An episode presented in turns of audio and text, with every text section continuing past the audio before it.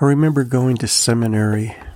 I went in the early 1980s. I was a young man and married. So I went to school and I had a job to support my wife. What I do remember is that I worked at Sears. And Sears at the time was the number one largest store. It just was. It was bigger than Walmart. When I worked there, I worked in sales and I worked in automotive. People would come in to buy batteries or tires or have their cars fixed. The other thing I remember where I worked, people had nicknames. My nickname was Barracuda. Because I worked sales and worked off a commission, I always had goals that I set. Someone would drive up, and before they'd even walk in the door, I'd walk out the front door, meet them at the car, and make a sale. That's why they called me Barracuda. Other people had nicknames too. But the one I remembered was Bill. Bill installed tires. He and two other guys would sit there all day long and install tires on cars. And Bill was a seminary student also. His nickname? They called him the Holy Man. And I just remember being envious of that. Because Bill was holy. When you met him, he was holy. He didn't seem to sin like I did. He didn't seem to have the thoughts like I did, or the actions like I did. And people would always say, Who do I talk to? And they go, The holy man. You see, Bill understood something that I didn't at that time. I was in seminary, taking classes, learning the Word of God.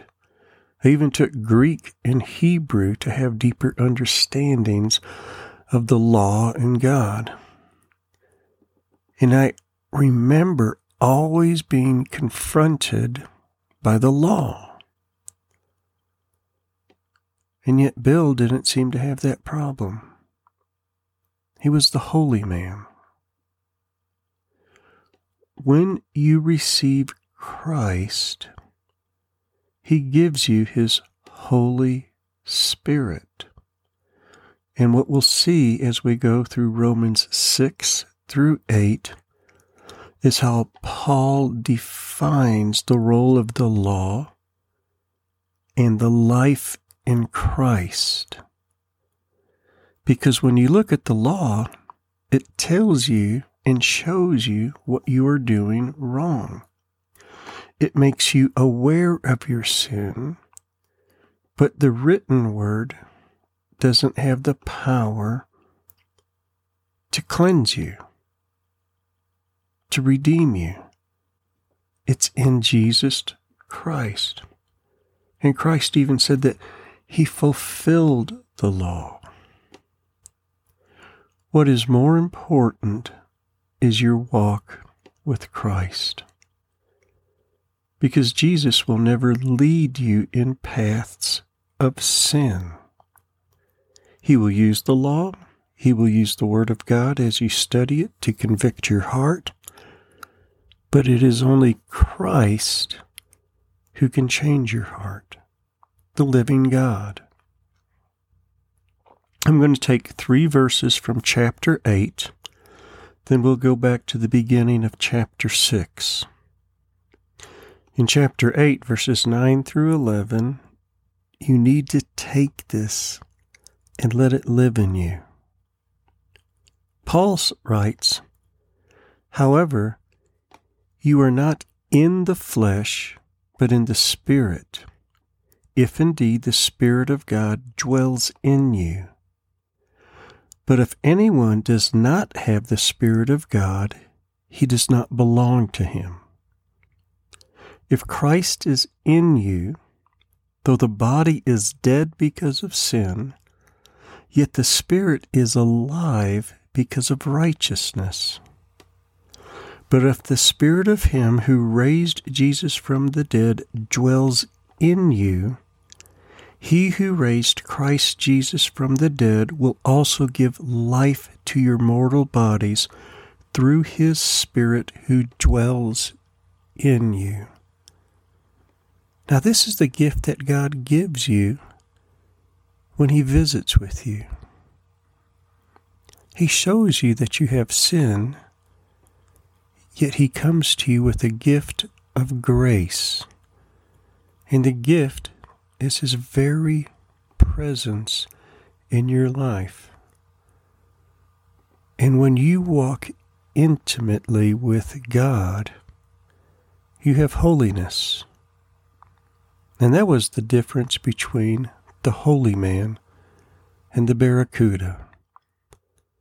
I knew the law, I knew the Word of God, but my relationship with Christ was shallow. It's in knowing Christ that you find forgiveness. It's in knowing Christ that you find His love and His redemption.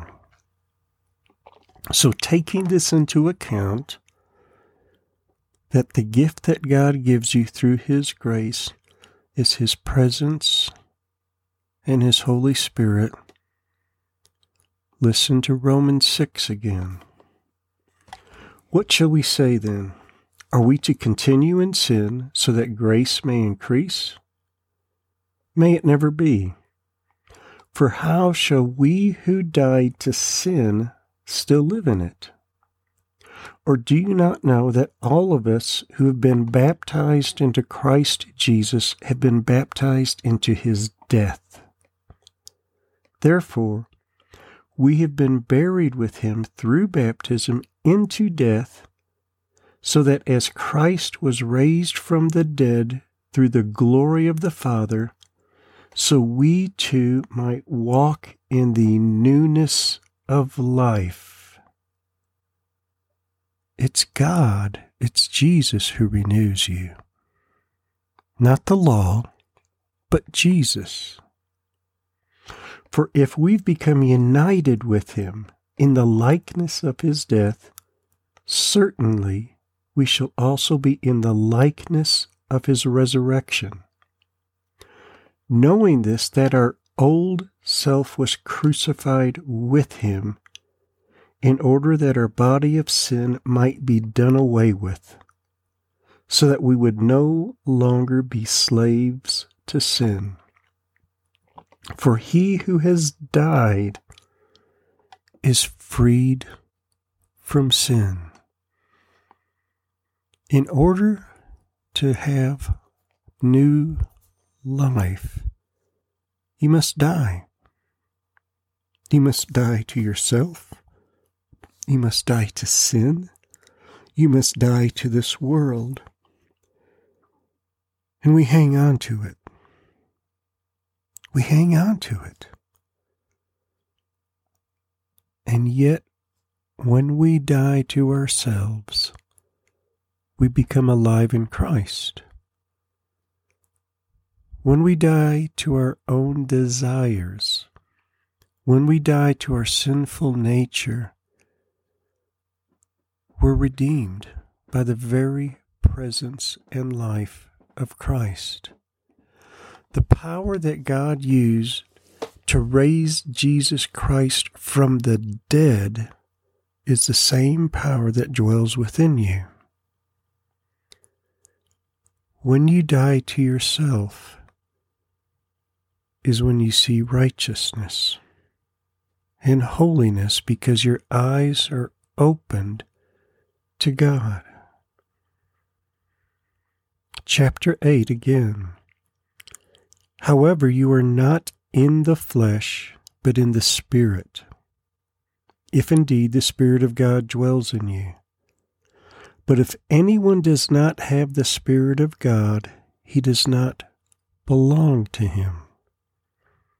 If Christ is in you, though the body is dead because of sin, yet the Spirit is alive because of righteousness. But if the Spirit of Him who raised Jesus from the dead dwells in you. He who raised Christ Jesus from the dead will also give life to your mortal bodies through his Spirit who dwells in you. Walk by the Spirit today, and you will be blessed with His presence and His power and His holiness and His righteousness. Walk with Christ, and you will become the holy man. Father, take your child today and become intimate with them. Let them die today to sin and then raise them from the dead to your righteousness, to your holiness, and guide them in paths of service to you, Father. Jesus, thank you. Thank you so much for your love and your death and your resurrection. Resurrect your child today to a new life in the intimate knowledge of your Holy Spirit. Amen.